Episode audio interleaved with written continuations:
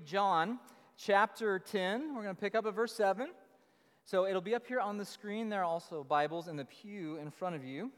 Um, but we're going to just get into it because we have um, some depths to dive into today. So this is from the Gospel of John. This is chapter 10, verses 7 through 21. Is what the word of the Lord says. So Jesus again said to them, Truly, truly, I say to you, I am the door of the sheep. All who came before me are thieves and robbers, but the sheep did not listen to them. I am the door. If anyone enters by me, he will be saved, and will go in and will go out and find pasture. The thief comes only to steal and kill and destroy. I came that they may have life and have it abundantly. I am the good shepherd. The good shepherd lays down his life for the sheep. He who is a hired hand and not a shepherd, who does not own the sheep, sees the wolf coming and leaves the sheep and flees, and the wolf snatches them and scatters them. He flees because he is a hired hand and cares nothing for the sheep. I am the good shepherd. I know my own, and my own know me, just as the Father knows me, and I know the Father. And I lay down my life for the sheep. And I have other sheep that are not of this fold. I must bring them also, and they will listen to my voice. So there will be one flock, one shepherd. For this reason, the Father loves me, because I lay down my life that I may take it up again. No one takes it from me, but I lay it down of my own accord. I have authority to lay it down. And I have authority to take it up again, this charge I have received from my Father. There was again a division among the Jews because of these words, and many of them said, He is a demon, he's insane. Oh, Why listen to him? Others said, these are not the words of one who's oppressed by a demon. Can a demon open the eyes of the blind? Father, thank you for your word. Um, Lord, we thank you for the wonder of your revelation to us in your word and ultimately through Jesus Christ. And I pray today that by the power of the Spirit, you would help me to be helpful to my brothers and sisters today, that the word of the Lord would minister to our hearts. And for those that have been far from you, that you have been seeking, Lord, that are here today by your grace, would you draw them in to your security, to your peace, to your hope, and your love? Would you speak to us today? Would we delight in you? We love you. It's in the name of Christ we pray. Amen. You may be seated.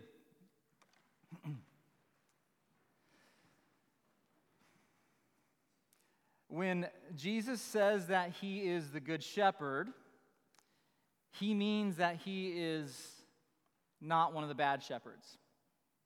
I know. I know. It's brilliant and you are now witnessing the savvy of, of my mental powers.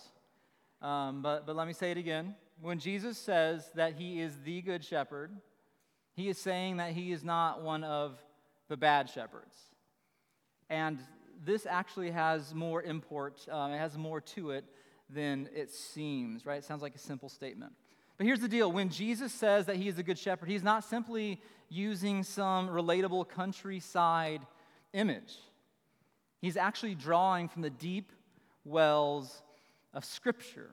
And he's fulfilling something wonderful. And the fact that he says it and the fact that it's true is the best of all possible news for us. But it's terribly offensive to the leaders of Israel that he's speaking to at the time. So let's do this. Rewind the clock with me. Go about 600 years before the birth of Jesus. Go back to the time of exile. This is the time of the Babylonian captivity when God's people are carted off to Babylon. So let's go back to this time, to the time of a man named Ezekiel, to the time of a very um, dramatic prophet who was commissioned by God to speak to the leaders. He's commissioned to speak to uh, the calloused and self centered leaders of the people of Israel. And the leaders at that time were twisted and they were corrupt. So listen to these severe and piercing words that God commissions Ezekiel to say to his leaders. This is Ezekiel 34. We'll pick up at verse 7 and go on through 10 here. Here's what God says through Ezekiel Therefore, you shepherds, hear the word of the Lord.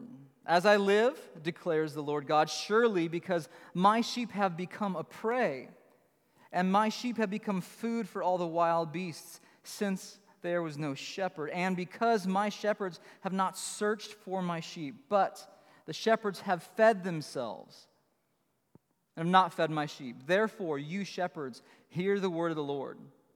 Thus says the Lord God Behold, I am against the shepherds, and I will require my sheep at their hand and put a stop to their feeding the sheep. No longer shall the shepherds feed themselves. I will rescue my sheep from their mouths that they may not be food for them. Okay, intense passage. You never want to hear that he is against you. Now, the term shepherd was a common term, right, throughout the history of Israel to refer to the leaders, which included the kings, which included um, the priests, and various political leaders. And here in Ezekiel 34, we have a portrait of the anti shepherd, right? It's a portrait of the bad shepherd. And what do the bad shepherds do? Well, they don't protect the sheep, they prey on the sheep. Like they don't pray for the sheep, they prey on the sheep. Very different, right? The bad shepherds don't seek and save, they're passive and they're negligent. The bad shepherds, they don't feed the sheep, they feed on the sheep. They use, they abuse, and they exploit and consume the sheep for their own shadow missions to build their own selfish kingdoms. And so, this is the backdrop, right? This is that black velvet, black cloth to the shining diamond of Jesus saying that he is the great shepherd. There's a contrast here. See, Jesus isn't like the leaders that had come before, Jesus isn't like the leaders that are there Standing before them is a supernatural, completely differentiated kind of leader that is there to embody the kingdom of heaven. So, what we're going to do this morning is we're going to look at what it means that Jesus is the good shepherd. So, recall that we're in a series, a sub series in, in the Gospel of John, we're in the series right now that's looking at the seven I am statements. And John, the author, curates these seven I am statements to show us how Jesus is revealed as the Son of God. Okay, so these seven I am statements reveal that he's the Son of God. And, and the reality is, who he is forms who we are. This is a key principle that we need to understand that John is trying to put forward through these seven I am statements. Who he is reveals who we are. Who the master is shapes his apprentices, right? Who the shepherd is marks and shapes the sheep of his fold. Our identity is always found in relationship to Jesus. Our identity is always found in relationship to Jesus. So who he is forms who we are. So who is he? Who is he? Well, he's a good shepherd, but what in the world does that mean? Well, we're going to look through a number of things here that describe, that define a good shepherd. So, the good shepherd gives and gives. The Good Shepherd knows and loves. The Good Shepherd seeks and saves. He sacrifices and conquers. He's powerful, he's humble, he's faithful and obedient, and he is the Father's Son. So, this is what we're going to walk through as we go through chapter 10 here. We're going to see that the Good Shepherd gives and gives. He knows and loves, he seeks, he saves, he sacrifices, he conquers. He is powerful, humble, faithful, obedient, and He is the Father's Son. And those affect us in the most incredible ways. So let's do this. Let's think through these now through the text. Let's think through, walk through the text, kind of verse by verse here. So let's, let's start here at verse 10. It says, The thief comes only to steal and to kill and to destroy. And I came that they may have life and have it abundantly. I am the good shepherd. The good shepherd lays down his life for the sheep. And he goes on to talk about the, the hireling there. Now, the thief comes to kill, steal, and destroy. He's referring to, at this point, to the bad shepherds of Israel, right, that have hurt his people. And therefore, by referring to them, he's ultimately going to be referring to Satan, right? The father of lies, the one who seeks to tear down and tear apart God's image bearers and the creation that, that God has made. Right? Satan and sin work to disintegrate, right? To tear apart what God has put together for total human flourishing. Sin and Satan seek to disintegrate things. But God, on the other hand, seeks to unite. He seeks to unite that which is meant to be together to bring about fruitfulness, to bring about flourishing. And so Jesus says he comes to bring about what kind of life? Abundant life, right? Abundant life. Now, this word abundant, um, perissos, um, is, is a Greek word that means um, excess. It's to have excess of something, right? Um, a, a, profuse amount, extraordinary amount, or, or this is a simple way to think about, about it, more than necessary. To have this abundance is, is to have more than what is necessary. In other words, this is life to the full. This is life without lack. It's life overflowing. It's like those rivers of living water that Jesus says will flow through you. It's not just like a gutter or a little pond that there's something there to survive. It's no, it's it's flowing. It's it's more than surviving. It's about thriving, right? Life without lack. This is what the psalmist talks about in Psalm 23. The Lord is my shepherd. Help me out. I shall not want, right? I shall not have lack. Now, we get this twisted in our consumeristic and individualistic and self expressive hedonistic culture, right? We get this all kinds of backwards. And so we get these weird perversions of, of the gospel. You know, the, the, gospel is focused primarily on these material things of health and wealth that has no place for suffering to shape us into the image of, of Christ, right? So, life without lack that he's speaking of here, this abundant life, is not the accumulation of food and cash and power and stuff and sex. That's not what he's talking about. Life without lack is a life that is full of the presence of God. It's full of intimate union with God. It's, it's a life that is attuned to and attentive to who God is. See, a life without lack isn't a life of flawless internet connection, right? With all of our streaming services and being able to buy that, that savvy new electric car that we want and having the big dream home and the perennial, like, perfect vacations, right? That's, that's not what it's about. It's interesting, this word that he uses for life um, is the word zoe. Zoe. So there's two key words for life one is bios, and one is zoe. Bios is biological life, Zoe is spiritual life. Jesus comes and says, I am coming to give you overflowing, abundant, excessive spiritual life. Life without lack comes to us through love, right? Through the sacrificial giving of himself to us, right? So, Jesus' care for us is, is not some job or career path that he's taken. It's not just some means to an end. It has everything to do with who he is and his radical love for us. And so he gives. He gives. Love gives. He gives and he gives and he gives. He's the very fountain of grace and mercy and hope and joy and peace, and all that is good comes through him from the Father, right? He just gives and gives and gives. So the Good Shepherd gives and gives. He also knows and loves. Look at verse 14 through 16. He says, I am the good shepherd. I know my own, and my own know me. And then he qualifies that. Just as the Father knows me, and I know the Father, and I lay down my life for the sheep. And I have other sheep that are not of this fold. I must bring them also. And they're going to listen to my voice. So there will be one flock and one shepherd. This is, this is fascinating. Jesus says that he's the good shepherd, and he knows his sheep just as he knows the Father and the Father knows him. So he knows us as he knows the Father and the Father knows him. Now, the word knows doesn't just mean like knows about and has some information of, right? This is, this is an interpersonal term. This is intimate experiential knowledge.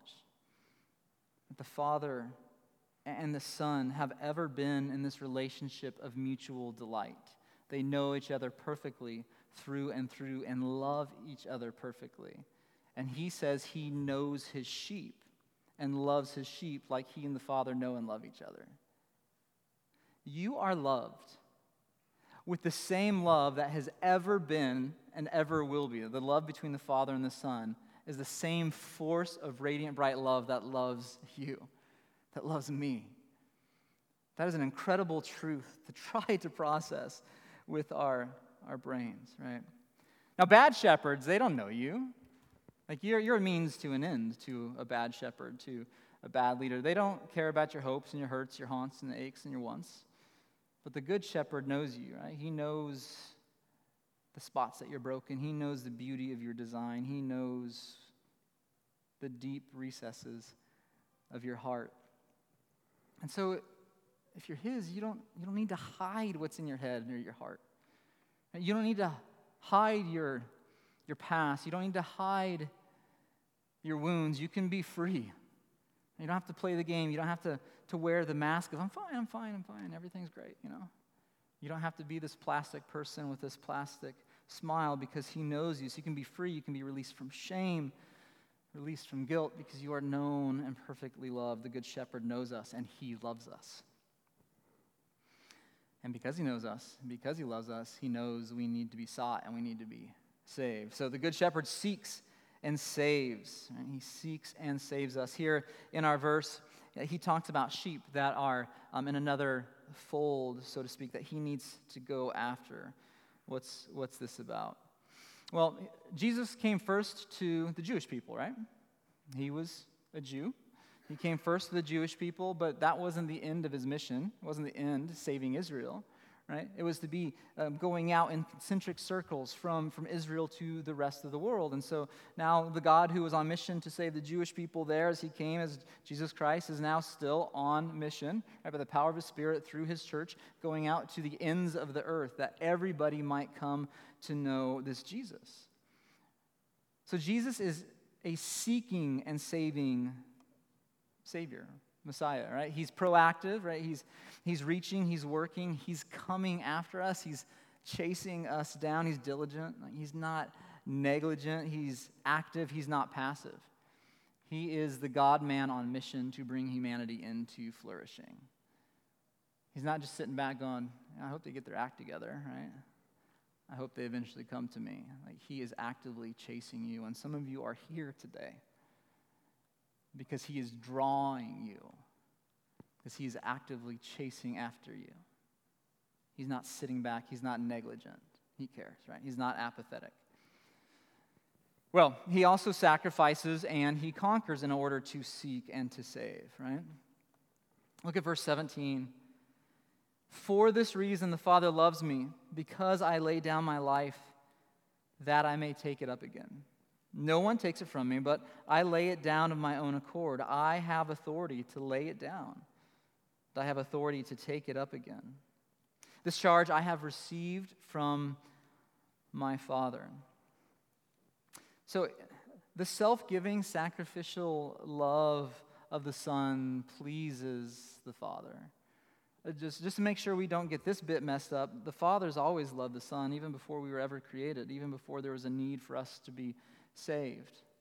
But the character, the quality of the Son that says, I will li- willingly lay down my life to save those who will pin me to a cross, that kind of radiant love pleases the Father and just continues this, this spiral of, of mutual delight between the Father and between the Son. So Jesus comes to give his life as a ransom, right? To, to die for many, not just to be a good moral example, right? Not just to give us some principles, but to actually do something that changes the very grain of reality, right? That changes the, the entirety of the world. He comes to die in our place, right? To sacrifice in order to conquer. He says, I will lay my life down. I have the authority to lay my life down, and then I'm going to pick it back up again, right? And so Jesus wins by losing, so to speak. That might sound weird to our ears, but he goes down in order to rise, right? The way up is down. This is a pattern of the kingdom. Humble yourself, and the Lord will lift you up. Die to yourself, and you will gain new life. This is the master's pattern. This is what we're called to enter into, right? To die to self, and that's where we find life. Give your life away to find it. The way up is down. So the good shepherd conquers through sacrifice. Now, in contrast to that are the bad shepherds, right? Who are grasping, who are grabbing, who are clamoring, trying to get what they think is theirs. And as they try to grab after life, this, this selfish principle that has us grabbing and, and clamoring is what actually kills us, right? So we lose our life by trying to, trying to hold on to it. The sickness of selfishness strangles itself out, it's a self defeater. So just give your life away. And as you pour yourself out, you will be filled up with eternal life. This also shows us, by the way, that he's humble and powerful. The Good Shepherd is humble and powerful. He is uniquely fit to accomplish this mission. Right? He is God in the flesh. He lays his life down. And this is so beautiful. Um, he lays his life down. He's not simply murdered. I think this is important for us to tease out. He's not simply murdered. And nobody had to coerce Jesus to save us. And he's like, oh, well, I, guess they're doing this to me, so let's make something good of it and I'll save humanity through it. It's not, it's not how it works. It's not like, it's not like this. It's not like, oh, poor Jesus. They did that to him. It's more like this. Look at the incomparable power of the King of creation who laid his life down and became vulnerable to seek and save the lost, those who put him on the cross. Look at the power that gives itself away to empower others to live eternally. Yeah, like that's a Savior worth following. Not like, oh man, that was, oh, yes, it, it should affect us emotionally of, of what has been done to Jesus, but he was the one who said, now's my time. Remember, they kept coming after him, right? Over and over and over. And it says it was not his time. He was in charge. He said, Now's the time. Now I will lay my life down. They didn't rip it from him, he willingly gave his life. And God is an awe inspiring power and beautiful humility, both ever operating at full strength. Again, contrast with the shepherds, right? The bad shepherds, they want to be powerful, right? They want to be powerful in ways that they're not. And so, what do they do? In their arrogance and their pride, they are coercive and abusive, right? They want other people to feel vulnerable and they want to feel invincible. It's, it's the, the polar, polar opposite. And so, they try to take that which isn't theirs. They don't give power away, they hold on to it. So, the Good Shepherd is truly powerful, and yet he gives that power away, right? So true powerful, true power you can think is, is found in giving, giving it away. Those who are really powerful, so to speak, aren't those who hold it and clench it. They disperse it, they, they give it away. Like the sun emits lights by its very nature, light by its very nature. The sun emits warmth by its very nature. True power by its very nature is um, outward going, it, it, it's abounding, it's increasing. And so God gives it away. It doesn't make him any less, more, any less powerful, but he gives his love and he gives his power away. Next, we see that he's faithful and he's obedient. Right? This good shepherd is faithful and obedient. Look at verse 18 with me. No one takes it from me, right? But I lay it down of my own accord. I have authority to lay it down, I have authority to take it up again. This charge I have received from my Father. That is not a throwaway sentence. That is a powerful truth at the very heart of reality, right? The Son of God came to this world on mission to seek and to save, right? Through giving himself away. And he was faithful to do it. He was faithful even through the resistance, right? He was faithful even through the incredible pain. He was faithful through uh, the, the violent shame that, that came his way. And when light came into the world, dark resisted it. Evil writhed and kicked against the goodness as the kingdom was, was coming. And so we shouldn't be surprised when, when evil resists us, right? When we get kicked in the shins by what's dark, by what's wrong, by what's unjust, by what's, what's wicked.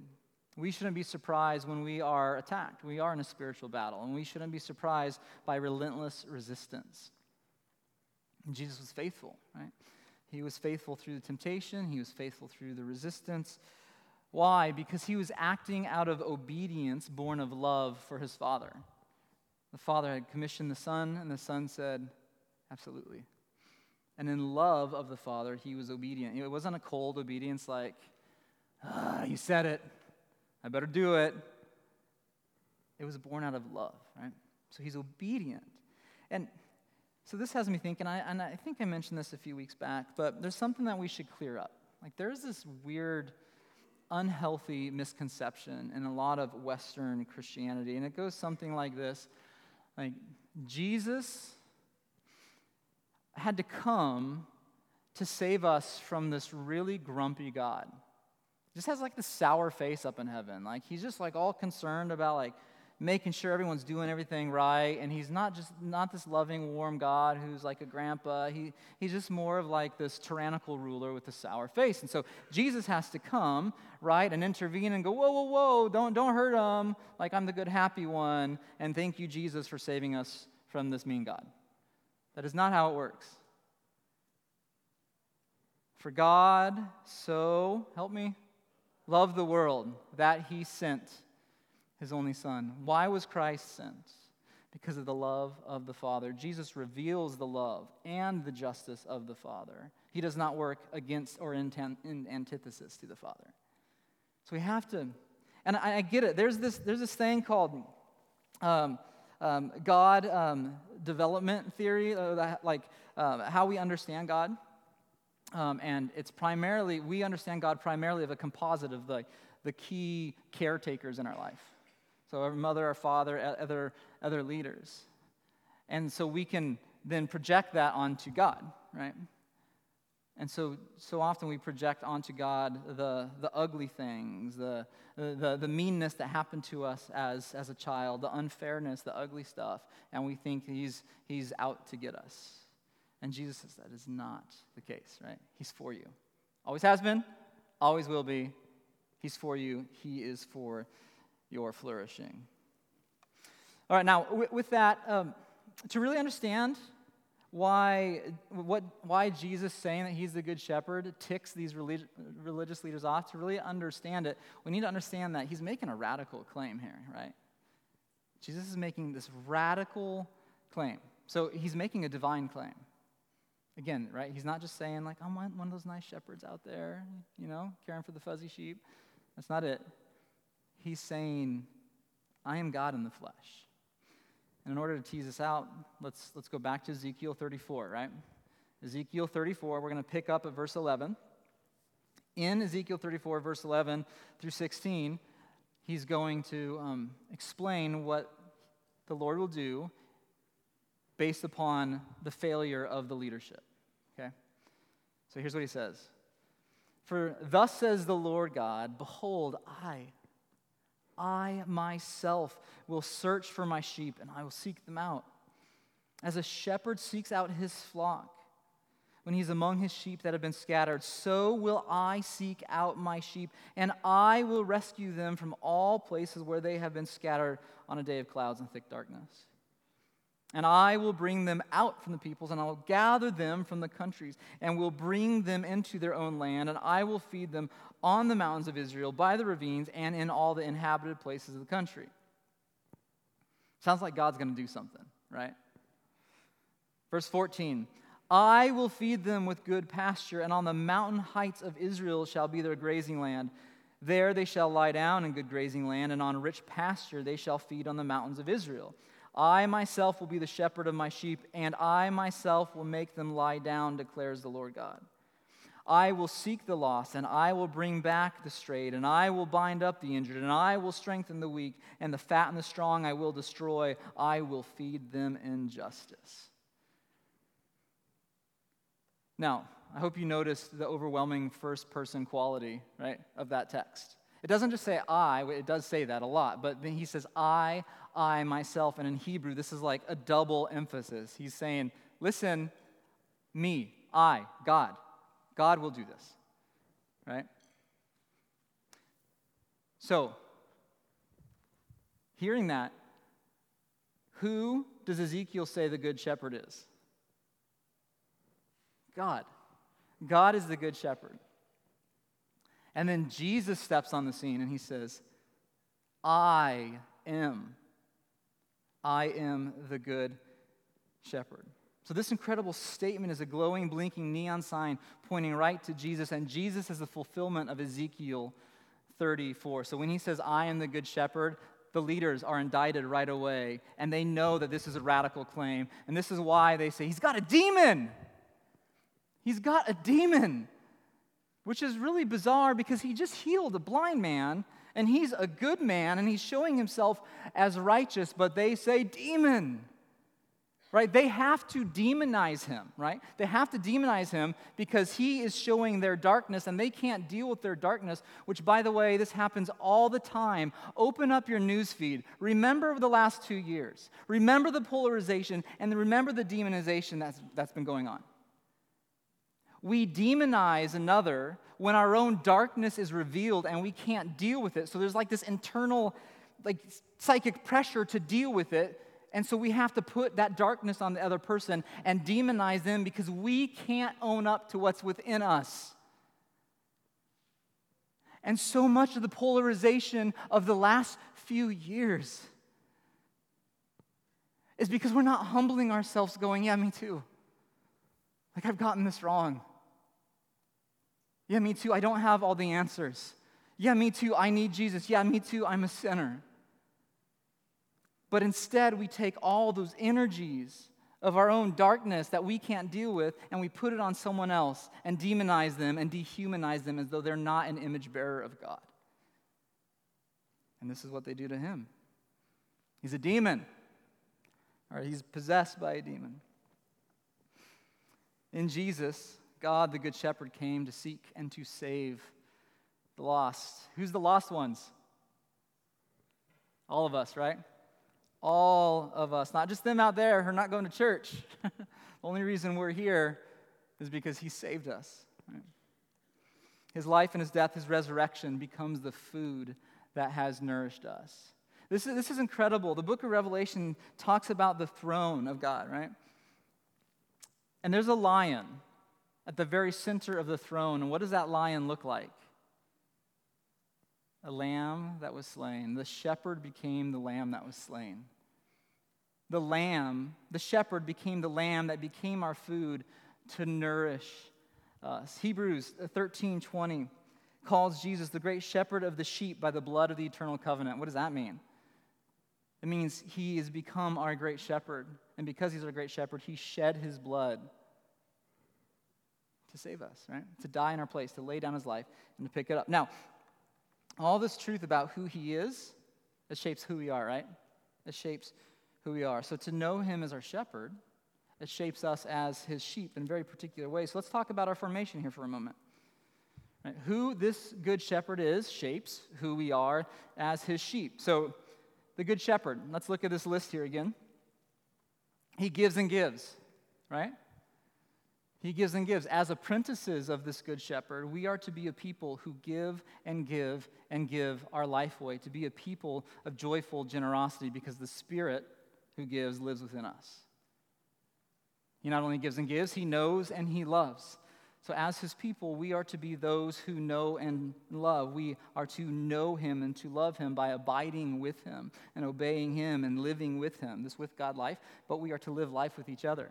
This is life together. We are to, how do we know one another?